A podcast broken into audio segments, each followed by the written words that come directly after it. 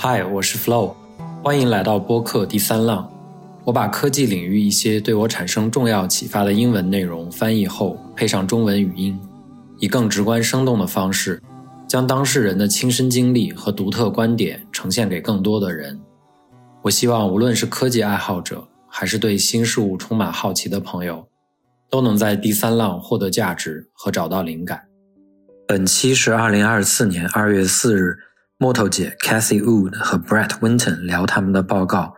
二零二四年的大思想，Cathy 的 ARK 基金极具争议，曾经重仓过特斯拉、Square、Zoom 等科技股，让一部分人赚得盆满钵满，也被很多亏钱的投资者骂得体无完肤过。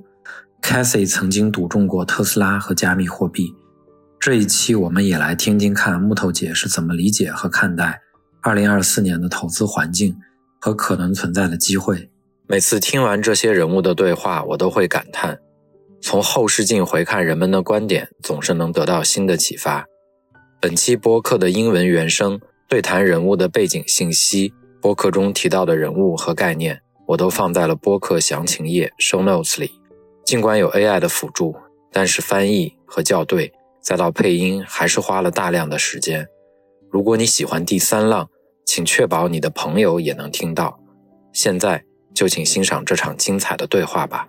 大家好，我是 Cathy Wood，Ark Invest 的首席投资官兼首席执行官。今天是就业数据发布日。是的，今天我们将围绕就业议题展开讨论。接下来，我想再次向大家介绍我们的首席未来主义研究员 Brett Winton。我们将共同审视大创意报告中的一些精彩内容。本周，我们发布了这份报告，全长一百六十三页。其中汇集了大量的努力和原创研究成果。这份报告对我们而言极为重要，它不仅汇集了我们的创新思维，也为我们与您的沟通搭建了桥梁。随后，我们将继续深入探讨经济学议题，特别是货币政策方面的内容。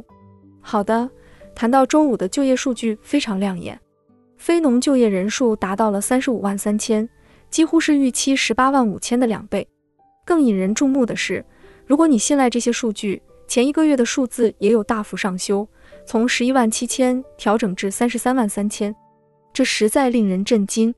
将十二月和一月这两个季节性较强的月份数据加总，就业人数增加了六十八万六千，这似乎预示着经济的繁荣，但真的是这样吗？来看看家庭就业情况，与非农就业不同，后者调查的是企业，家庭就业调查则是针对家庭。并更多的反映小企业状况。一月家庭就业人数减少了三万一千，而十二月则减少了六十八万三千，这两个月加起来减少了七十一万四千。那么，到底哪个数据才是准确的呢？坦白讲，这份报告真是令人困惑。Hedge 今天也发表了一份报告，直接称其为荒谬的就业报告。报告中提到，过去一年全职就业的增长几乎为零。实际上还有所下降，而兼职就业岗位却增加了八十七万个。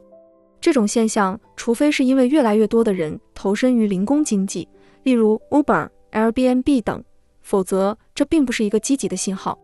与此报告一同发布的另一项引人注目的数据是平均每小时收入，它增长了百分之零点六，年化增长率为百分之五。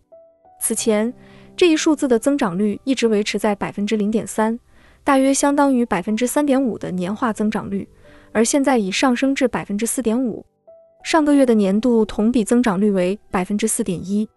除非联储转而关注最近发布的非常强劲的生产力数据，这些数据表明，特别是 AI 技术的突破已经开始在年度基础上对经济产生显著影响，否则联储可能对此并不满意。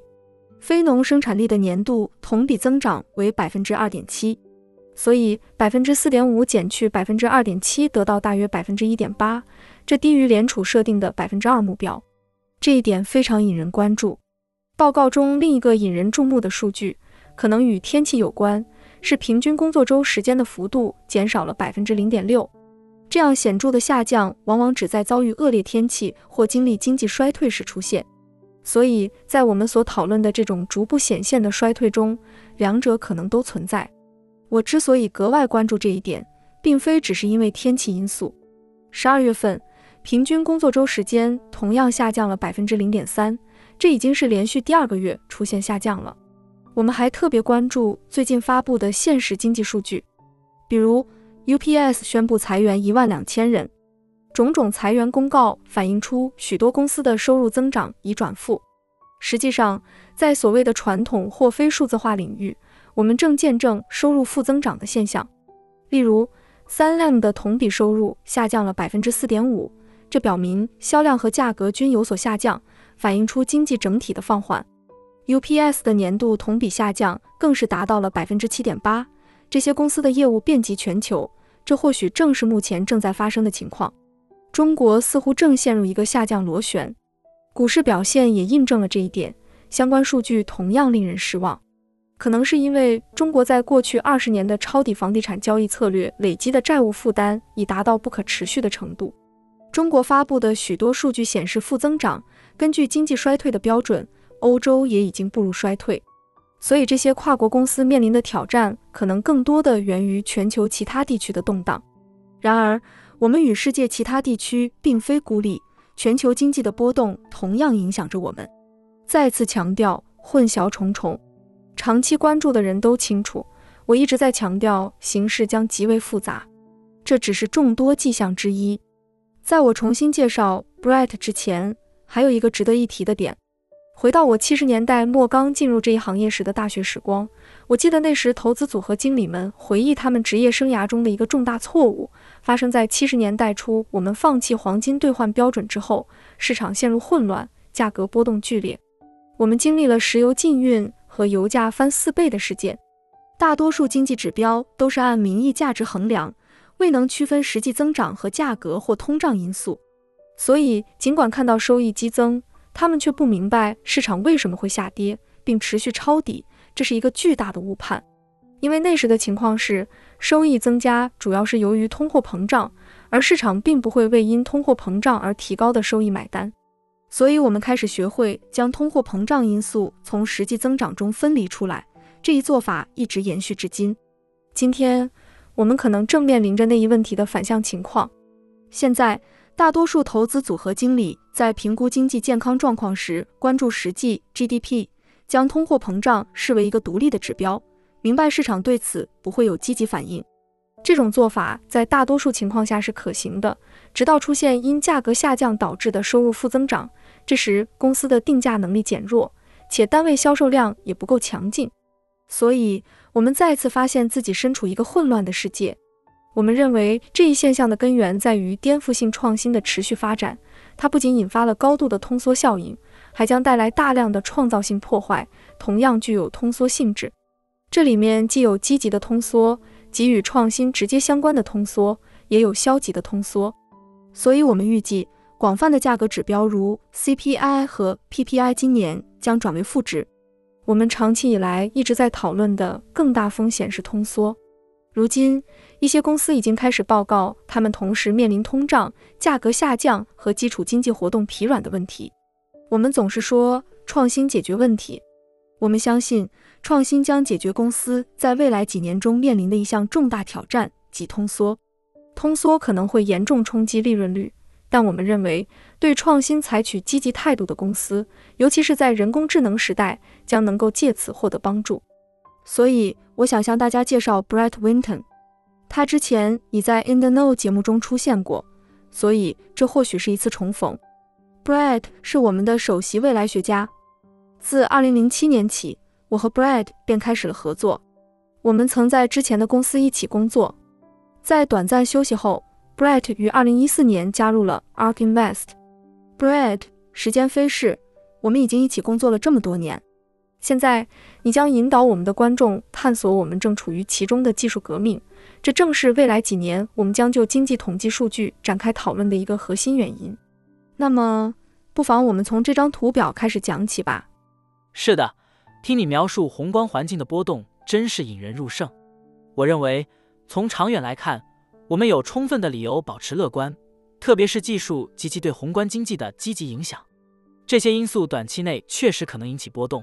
因为被颠覆公司的数据可能暂时掩盖我们预期到本十年末将显现的生产力提升和价格趋势。科技界有一个概念，称为棋盘的后半部分。这源于一个关于国王和他的顾问的寓言故事。顾问提议，作为报酬，只需在棋盘的第一格放一粒米，之后每格加倍。这听起来是个不错的交易，但随着指数增长的持续，负担开始变得沉重。进入棋盘的后半部分，所需的米粒数量突然爆炸性增长，达到了天文数字，相当于天上星星或宇宙中原子的数量。这完全颠覆了原有的预期。我坚信，在技术领域，这个十年仿佛处于棋盘的后半部分。我们不断获得收益，技术也独立发展。但现在我们进入了一个阶段，不同技术之间的相互作用和创造性融合，正引发多个技术领域同时出现爆炸性增长和机遇。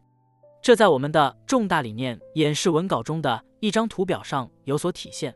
它梳理了所有的通用技术，这些技术遵循着陡峭的成本下降曲线。它们跨行业影响深远，本身就是创新的平台。我们对历史上的通用技术进行了分类，并着重介绍了我们认为当前正处于关键拐点的通用技术平台。所以，我们现在讨论的领域包括能源储存、公共区块链、机器人技术、多组学序列测定，以及当然还有人工智能。它们都正处于关键的转折点。观察它们相互作用的效果，我们相信。这将是历史上技术发展最为突飞猛进的十年，甚至超越了大约一百二十年前电话、内燃机和电气化同时兴起的时期。关键的是，人工智能的发展速度甚至超出了我们非常激进的内部预期。人工智能成为这些技术的中心催化剂，常常以深刻的方式影响他们。所以，它实际上是将一些原本可能在二零三零年代才出现的发展，提前到了二零二零年代。尤其是机器人技术，相比去年，我们对其在实际环境中带来显著生产力提升的预期已经有所增长。所以这张图表展示了我之前提到的五大平台：黄色代表公共区块链，绿色代表多组学序列测定，紫色代表人工智能，蓝色代表能源储存，红色代表机器人技术。这些领域正是推动跨领域技术发展的关键。中心的深紫色部分代表人工智能，促进其他人工智能技术的发展。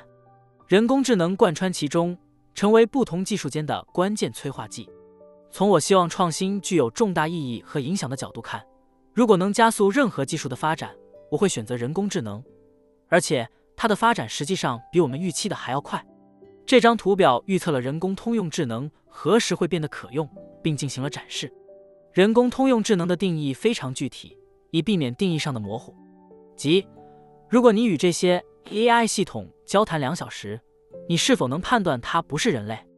无论是对话、图像、打字还是文本，它能否组装一个复杂的模型车？想象这就像是一家家具的测试，AI 系统是否能理解宜家的说明书，甚至更复杂的说明书，并成功组装橱柜？我自己在这方面的成功率大约是百分之五十。第三个标准是在多个专业领域，AI 是否能通过类似医学执照考试或律师资格考试的专业测试。所以，它是否在众多专业领域达到了高于人类或至少是人类九十百分位的水平？在这张图表中，你会发现，截至二零二零年，我们预计实现这一技术能力还需八十年。但随着 GPT 三的进展，以及谷歌的 DeepMind 和 OpenAI 的 GPT 四所带来的新突破，我们开始意识到这一目标可能比预想的要近得多。基于这些新的进展，原本的预期时间从八十年缩短至大约三十年，之后又调整为二十年。现在，我们认为这一目标可能在本十年末实现，尽管这是在当前的预测已经相当精确的情况下。考虑到 Meta 或 OpenAI 可能发布更先进模型的概率相当大。我们对未来的性能提升抱有更高的期待，所以考虑到预测者的期望是如何变化的，在本十年末之前，大约在二零二七年或二零二八年，我们预期将见证高性能模型的涌现。这些模型的影响远不止于与聊天机器人的逼真互动，它们还将极大提升仿人机器人的能力，使我们有可能精准识别罕见疾病的关键分子，并迅速研发针对性药物。此外，它们将促进广泛应用的智能合约的开发和审计，实现金融功能的自动执行，减少对银行等中央对手方及其不透明手续费的依赖。所有这些预期的加速发展，无疑将推动我们对人工智能以及相关技术的期望值。接下来，让我们探讨这对宏观经济的潜在影响。是的，非常令人兴奋。这张图表源自我们去年的重大理念，它展示了技术在带来重大突破时对实际 GDP 增长的影响。如 Bright 提到的，二十世纪初的电话、电力和内燃机引发了增长的显著提升。根据我们的研究，一九零零年之前的平均实际 GDP 增长率为百分之零点六。得益于这三项核心技术，增长率增加了五倍。使得过去一百二十年的平均增长率达到百分之三，而根据当前的预测，从现在到二零四零年，增长率预计将从百分之三下降到百分之二点六。我们对此有何期待呢？我们相信这五大平台拥有巨大的变革潜力，尤其是人工智能作为关键催化剂，可能会带来重大的增长飞跃。在这方面，我们保持了谨慎。这是一个对数图表。预期增长率为百分之八点五，但请思考这一点：有听到过任何经济学家或分析师预测实际 GDP 增长在未来几年会达到高个位数的吗？我没有，这样的声音几乎不存在。现在，如果价格显著下降，这可能会导致名义 GDP 增长率下降。在人工智能训练领域，我们观察到成本每年下降百分之七十五。两年前。我们估计这一下降率为百分之六十，而现在已调整为百分之七十。在人工智能推理方面，年成本下降超过百分之八十五，所以这构成了一个巨大的通缩力量，预计将席卷全球。所以，名义 GDP 增长可能为百分之六，伴随着每年百分之二点五的价格下降，实际 GDP 增长可达百分之八点五。Bread，不知你是否还有什么要补充的？是的。从更广泛的视角来看，当我们处于技术转型期时，经济的自然增长率往往会结构性的发生变化。放眼历史，我们可能会认为现在正是这样一个转折点。虽然十年前我们也有过类似的预测，但变化尚未实现。我现在之所以更加自信，不仅仅是因为历史经验，还因为我们今天所见证的技术实际影响。以我们对机器人技术的预期为例，现在很明显，这不再是一个是否会发生的问题。而是何时会发生的问题。如果特斯拉能在其现有基础上实现这一点，他们应该能够迅速扩展。这可能会成为历史上对宏观经济影响最显著的技术之一——媲美蒸汽机。这种技术将明确地体现在宏观经济统计数据中。消费者会选择支付服务，而不是使用自家车库里的车辆。以前作为业余活动的驾驶行为，突然成为了人们愿意付费的服务。这将直接反映在那些自动驾驶平台提供商的生产输出和收益报表上。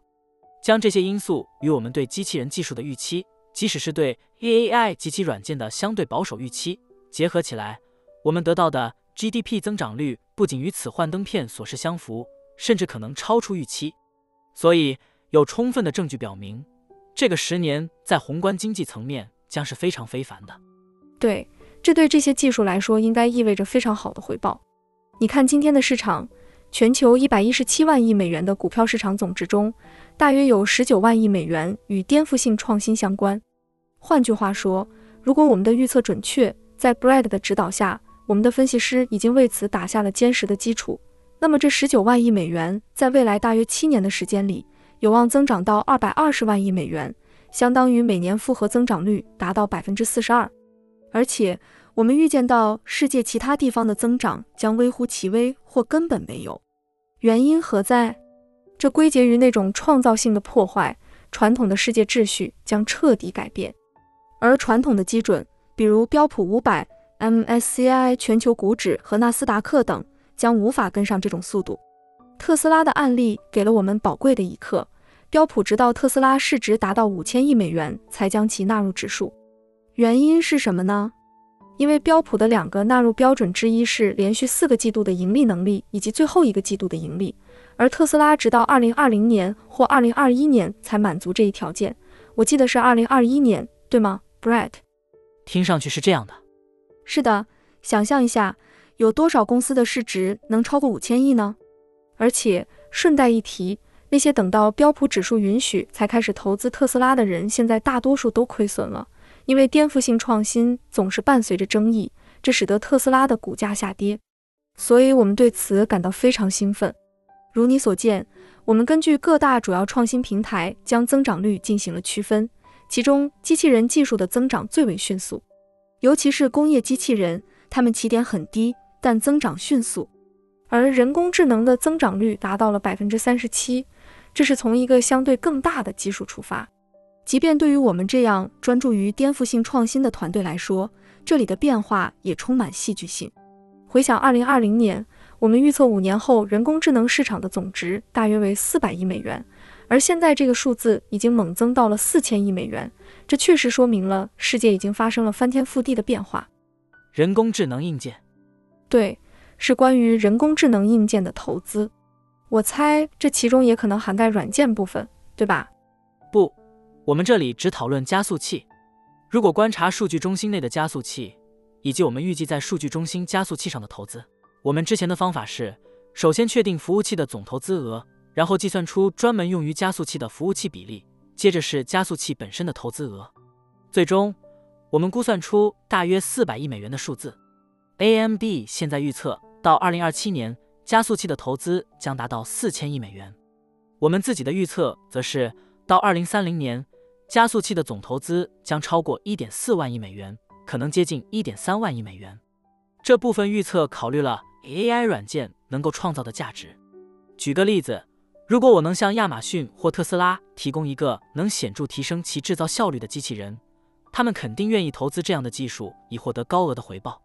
软件的情况也是如此，它能提升我们以及所有知识工作者的工作效率，人们自然愿意为此付费。放眼望去，到二零三零年。知识工作者的薪酬总额将近三十万亿美元。如果能通过 AI 提高他们的工作效率，并且只需支付一小部分成本，那么最终的收益将是数万亿美元。实际上，我们估计，为了支持知识工作者，AI 软件的投资将超过十万亿美元。所以，要实现这一切，就需要超过一万亿美元的 AI 芯片。我们的分析不仅仅是从投资成本的角度出发。更重要的是从技术产出和所需硬件的投资回报率来考虑，这将带来一个更加广阔的市场。这自然引出了一个问题：在你离开前，我们想向你展示一张颇具启发性的图表，它几乎涵盖了所有要点。但在此之前，我意识到这会引起一个疑问：在我们的各种策略中，我们已经开始从重视硬件，如 NVIDIA 和 AMD。逐渐转向更加注重软件以及那些能够充分利用 AI 带来生产力提升的公司。那么，我们为什么要进行这种转变呢？实际上，这引出了我们之前讨论的问题和我们预期的周期中的不确定性。不管你信不信，尽管 AI 是一股不可小觑的力量，我们正在经历类似新冠疫情期间的情况，在实际或感知的芯片短缺情况下，出现了重复订购。我们仍在应对这些后果。尽管 AI 代表着巨大的行业增长机会，但现在市场对那些将 AI 作为核心战略的公司的期望过于膨胀了。毫无疑问，这是个关键策略。NVIDIA 的表现非常出色，自我们公司成立以来，我们就开始投资它。当我们在股价仅为五美元时就开始关注，并随着对其深入了解而大幅增持，但它仍然会受到周期性影响。上一个周期是加密货币热潮。二零一七年，GPU 需求激增，导致重复订购，而到了二零一八年底，其股价下跌了三分之二。这一次不会发生同样的情况，因为 AI 浪潮太过强大。但期望值有时确实会过于乐观。我们在 Alphabet 和 AMD 上已经看到了这一点，期望值过高，市场会有波动。但在 Brad 离开之前，我想展示他绘制的一张图。这张图试图展示 AI 突破的深远影响有多么引人深思。这就是那张图。确实，我们在 ARK 经常探讨成本降低的议题，特别是在 AI 领域，这里的成本下降速度是我们研究过所有领域中最快的。Kathy 已经简要提到过，但具体来说，我们认为训练 EAI 模型的成本将在去年的基础上减少四倍，而我们之前的预测是每年减少三倍。这一趋势预计将持续到二零三零年。实际上，从实时监测的角度来看，AI 训练的成本降低速度比我们预期的还要快。需要注意的是，这里讨论的是训练成本与实际部署 AI 模型所需的成本，也就是推理成本是分开的。后者的降低速度也相当快，每年超过百分之八十五。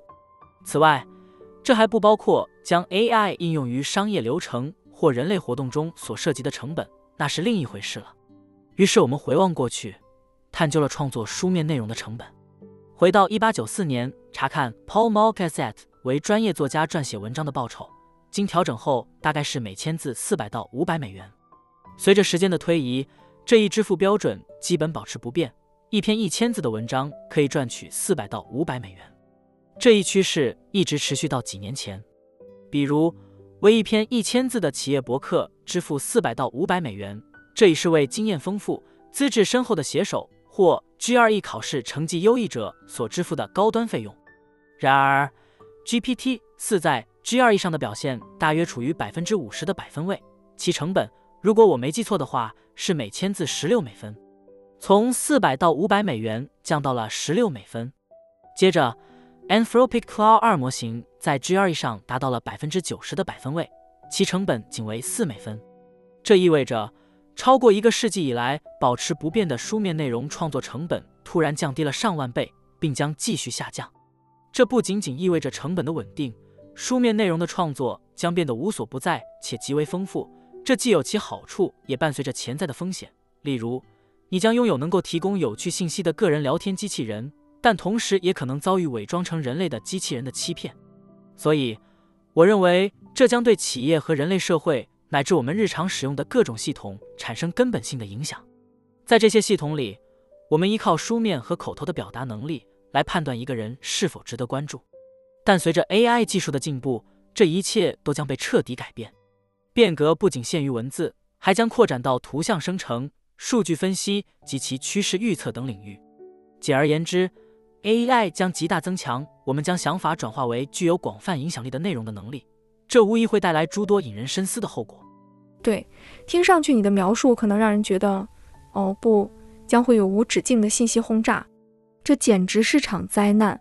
但实际上，我们相信一切问题最终都将找到解决之道。我们将会开发出相应的验证手段，但重要的是，这些技术将成为推动社会进步的真正力量。历史上的技术革命让我们深刻意识到，像埃隆·马斯克这样的人物对潜在风险的警示是非常宝贵的。认识到问题就是解决问题的一半。与此同时，网络安全领域的迅猛发展说明了人们正在积极应对 AI 带来的挑战，投入重金评估潜在风险。然而，AI 带来的机遇将引领变革，它将成为接下来五到十年内推动财富增长和超级指数增长机会的最大催化剂。想要深入了解，欢迎查阅我们的二零二四大想法系列。Brad，非常感谢你的分享。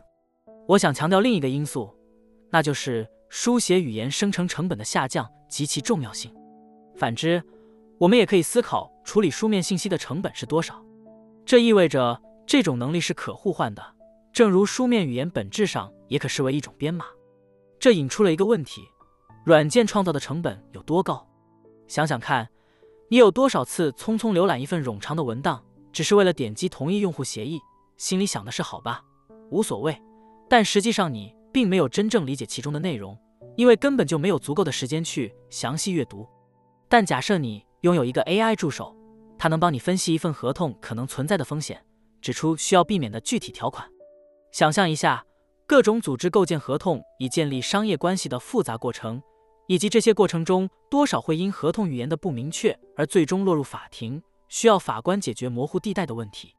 AI 的介入能够使这一切变得更加明确，有效填补现有的空白，减少法律纠纷的可能性。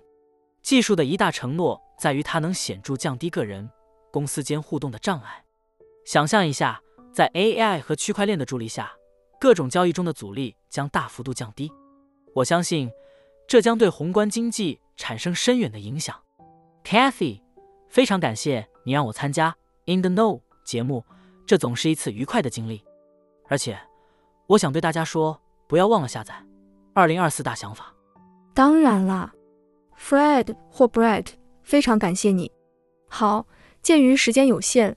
我们将快速过一遍其他的图表，我会聚焦于我们通常讨论的部分内容。让我们从货币供应量说起，这是我们经常讨论的话题。虽然我在上个月已经提过，但值得注意的是，无论是 M 一还是 M 二的年增长率，目前仍然呈现负值。这种情况自一九三零年代以来尚无先例。我们认为这反映了一种通缩趋势，特别是这个负增长值出现在去年已经是平稳或负增长的基础上，意味着我们已经进入这一趋势的第二年。这一点尤其重要，尤其是在目前又有关于地区性银行危机的消息传出时，这又是系统面临的一个冲击。随着违约事件的增加，越来越多的分析师正在研究哪些公司可能面临风险。这无疑是一个严重的问题。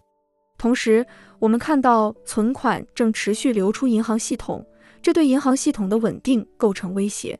所以在我们预期通胀下降的过程中，这是一个需要重点关注的因素。通过一个粗略的对比，我们可以预见，如果我们的分析准确，通胀有可能进一步下降至负值区间。正如我们所示范的那些价格急剧下降的例子所展示的那样。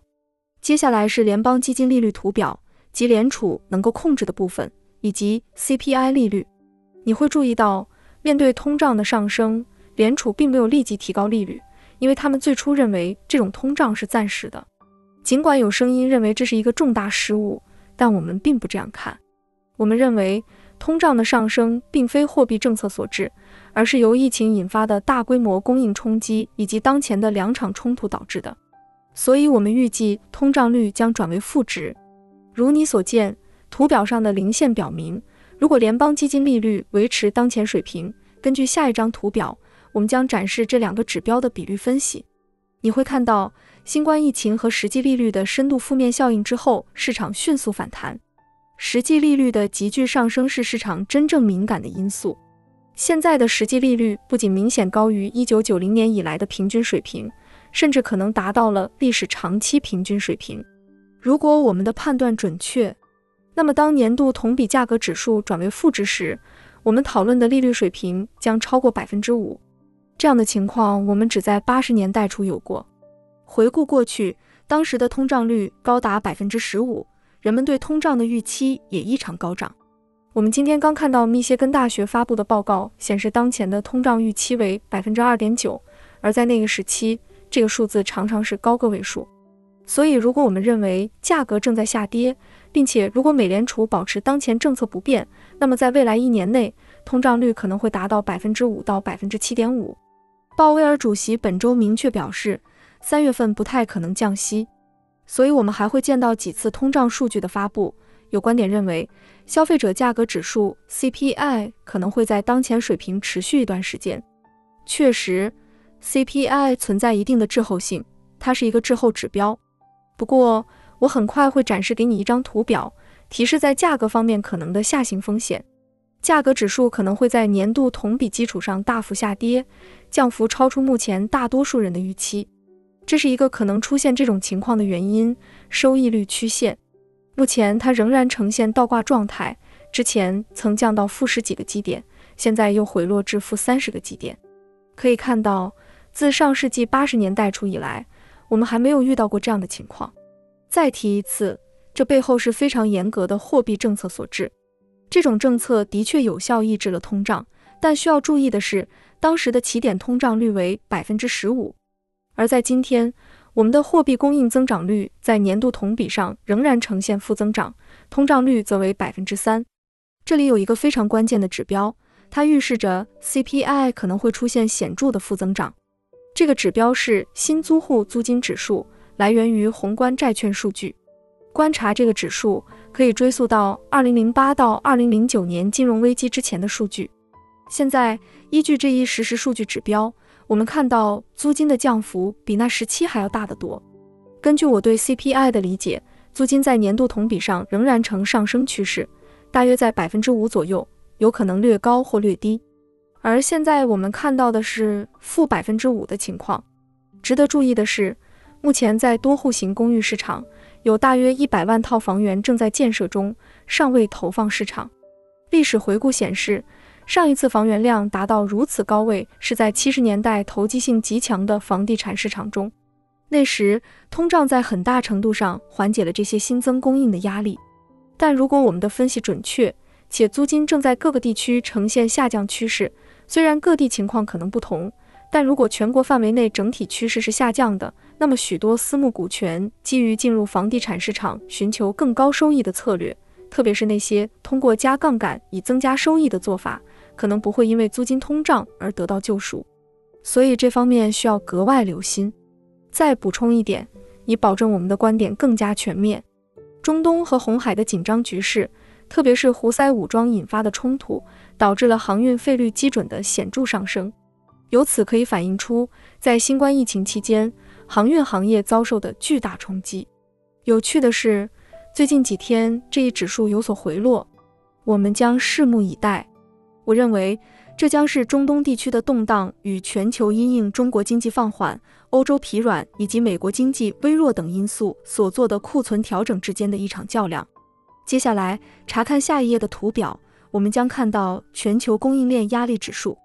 从图中可以明显看出，该指数目前的水平与历史表现基本持平，所以这表明供应链压力可能不会构成太大的问题，至少不会像新冠疫情期间那样对全球经济构成严重挑战。接下来，我想强调一下这张图表的重要性，特别是考虑到许多人都在讨论当前可能处于通胀期。这张关于商品的图表显示，商品价格通常是最早反映通胀的领域。值得注意的是，显著的通胀实际上发生在2008至2009年，即在科技和电信行业泡沫破灭之后。那时油价飙升至147美元。我们认为这一现象部分是因为在90年代末，面对俄罗斯债务违约和长期资本管理公司倒闭等一系列危机，美联储多次实施了宽松政策。此外，随着2000年的到来，千年虫问题也促使美联储采取了宽松措施。因为人们担心计算机系统无法从1999年过渡到2000年，可能导致全球范围内的活动中断。所以，如果细看这张图表，我们会发现那个时期才是真正的大通胀时期。自那以后，市场一直隐藏着通缩的趋势，而目前我们在这个问题上的处境，实际上与80年代初期相当相似。最近有人问我，这些数据是否已经考虑了通胀调整？答案是没有。如果我们对这些数据进行通胀调整，你会惊讶于经过调整后的商品价格会有多低。事实上，我们打算在下期知情者中加入通胀调整后的数据，以展示当前市场的通缩程度。接下来这张图表再次引人注目，展示了自2008至2009年金融危机以来的相关性，尤其是在百分之零利率的背景下。人们常说，在这种环境下，相关性显而易见。但值得注意的是，金属与黄金比价与十年期美国国债收益率之间的相关性极高。黄金相对于金属的购买力下降时，对应的紫色线条会上升，利率也会随之增加。相反，当黄金购买力上升时，紫色线条下降，利率也会下降。这种模式一直持续到美联储开始收紧政策。这一关系在二零二二年初开始解体，黄金相对于金属的购买力增强。而这通常出现在长期国债收益率上升的风险环境中。如果我们仅根据这一比率进行判断，不考虑其他因素，可能会认为长期利率应更接近百分之二，而非当前的百分之四左右。那张图表给我的印象仍然很深刻。接下来我要讲的是比特币相对于黄金的比值。很多人把比特币视作数字黄金，我们也认同这一点，将其看作是一种价值存储和避险资产。去年三月份，在地区性银行危机期间，比特币的价格上涨了百分之四十，而与此同时，地区性银行指数 KRE 却遭受重创。现在，地区银行指数再次波动，尽管在推出十一个相关 ETF 后经历了短暂调整，比特币投资的吸引力似乎又在增加。这再次证明了比特币被视为一种质量上的避风港或安全的选择的观点。那张图表给我留下了深刻印象。接下来，我想谈谈比特币与黄金的比率。许多人将比特币视为数字黄金，我们也认为它是一种价值储存和避险资产。去年三月，地区银行危机期间，比特币价格飙升了百分之四十，而与此同时，地区银行指数 KRE 却遭遇重挫。现在，地区银行指数再次出现波动，经过十一个 ETF 推出后的小幅调整后，我们看到比特币再次受到追捧。这再次证实了比特币作为质量转移或安全避难所的观点。我们注意到，信用违约掉期的下降引起了我们的兴趣。这发生在许多公司开始见到收入下滑的环境中。二零一八年底股市的严重调整，特别是在第四季度，以及 NVIDIA 领跌，股价下跌了三分之二，都引起了市场的广泛关注。信用违约掉期随之急剧上升。